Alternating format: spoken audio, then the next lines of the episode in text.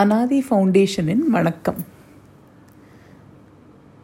உலகத்திலேயே ரொம்ப கஷ்டமான விஷயம் என்ன அப்படின்னு பார்த்தீங்கன்னா இந்த மனசை கட்டுப்படுத்துறது தான்.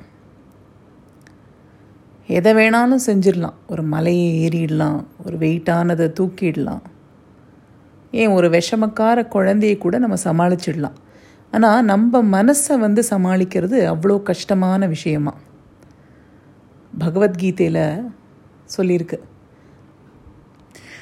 அர்ஜுனர் வந்து கிருஷ்ணர்கிட்ட கேட்குறார் இந்த காற்றை கூட க சமாளிச்சிடலாம் போல இருக்கு ஆனால் இந்த மனசை வந்து அடக்கவே முடியலையே அப்படின்னு கேட்குறார் அப்போது அதுக்கு பகவான் ஸ்ரீ கிருஷ்ணர் சொல்கிறார் அசம்சயம் மகாபாகோ மனோ துர்நிகிரகம் சலம். அபியாசேன து கௌந்தேய வைராகியேன ச கிருஹ்யதே. சொல்கிறார் நீ சொல்கிறது ரொம்ப கரெக்டு அர்ஜுனா. இந்த மனசுங்கிறது வந்து கட்டுப்படுத்துறது ரொம்ப கஷ்டம்தான்.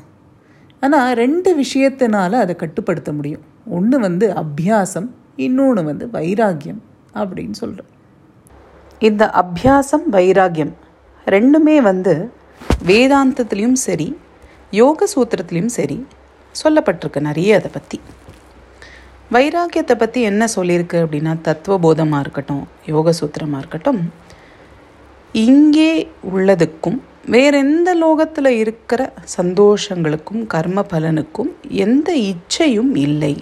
அதுதான் வைராகியம் அப்படின்னு சொல்லியிருக்கு. அப்போது அப்படின்னா என்ன அர்த்தம்? ஒரு ஒரு மாதிரி விட்டேத்தியாக எதுவுமே பிடிப்பே இல்லாமல் இருக்கிறதுன்னு அர்த்தமா? அப்படி கிடையாது. நம்ம வேலையில் நிறைய இறங்குவோம் நிறைய கர்மத்தில் ஈடுபடுவோம். ஆனால் அந்த பலன் மேலே நம்மளுக்கு பெருசாக அந்த பிடிப்பு கிடையாது. அப்படின்னு இருக்கும்போது எப்படியுமே நம்ம நல்ல வேலை செய்வோம். ஆனால் இந்த பலன் தான் எனக்கு வேணும் அப்படிங்கிற அந்த பிடிப்பு இருக்காது. அப்போது அதுக்கு ஒரு கதை சொல்லுவோம் முட்கல மகரிஷின்னு ஒருத்தர் இப்போ அந்த காலத்தில் வந்து உஞ்சவிருத்தி அப்படின்னு சொல்லுவாள் அப்படின்னா என்ன? அப்படின்னா நம்ம கடையில் அரிசி வாங்கி நம்ம இப்போல்லாம் சமைக்கிறோம். ஆனால் அவர் வந்து கீழே விழுந்திருக்கிற தானியங்களை எடுத்து அதை வந்து சமைச்சு சாப்பிட்டு வர்றார் இப்போ அன்றைக்கி எதுவும் விழலை அப்படின்னா அன்றைக்கி அவ்வளோதான் சாப்பாடு கிடையாது. அப்போது அந்த உஞ்சவிருத்தியாக இருந்தாராம் அந்த முட்கல மகரிஷி. அப்போது என்னாச்சு ஒரு தடவை துர்வாச மகரிஷி இவரை டெஸ்ட் பண்ணலாம் அப்படின்னே வந்தாராம். துர்வாச மகரிஷியோட கோவத்தை பற்றி நம்மளுக்கு ரொம்ப நன்னா தெரியும்.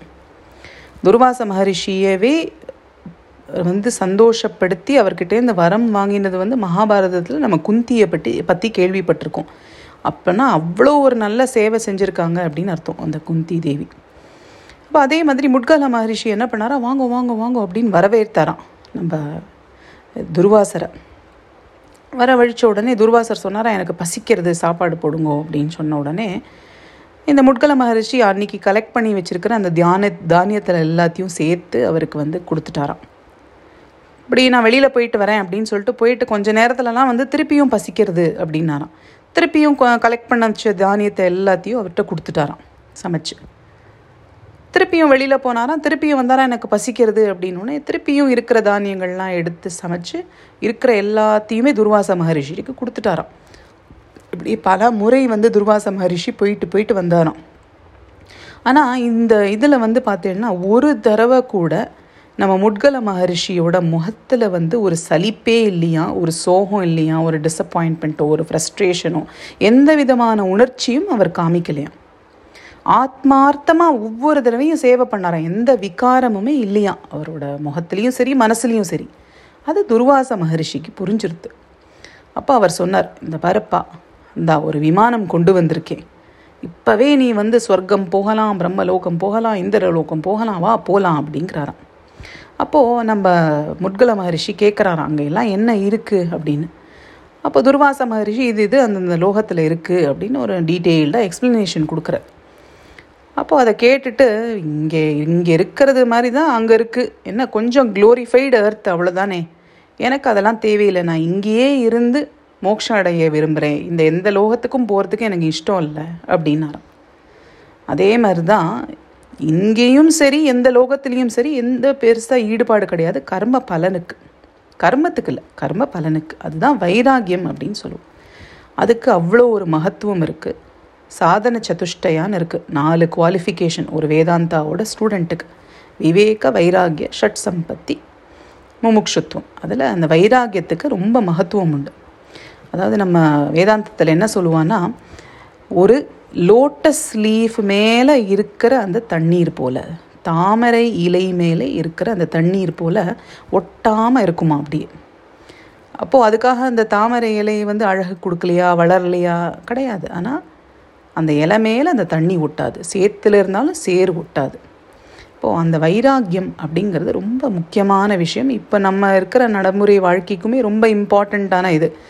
ஏன்னா அந்த கர்ம பலத்தை எதிர்பார்த்து எதிர்பார்த்து எதிர்பார்த்து நம்மளுக்கு டிசப்பாயின்மெண்ட் ஃப்ரஸ்ட்ரேஷன் கோபங்கள் லோப மோக காம குரோதம் எல்லாமே நம்மளுக்கு வந்துடுறது.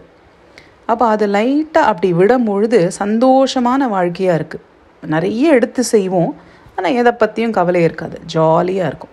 அதுதான் அந்த அபியாசம் வைராகியம். இரண்டுக்கும் மகத்துவம் கொடுக்குறார். அந்த வைராகியம் இருக்கும் போது தன்னால் அந்த மனசு கட்டுப்பாடுக்கு வருது அப்படின்னு இந்த பகவத்கீதையில் சொல்லியிருக்கு.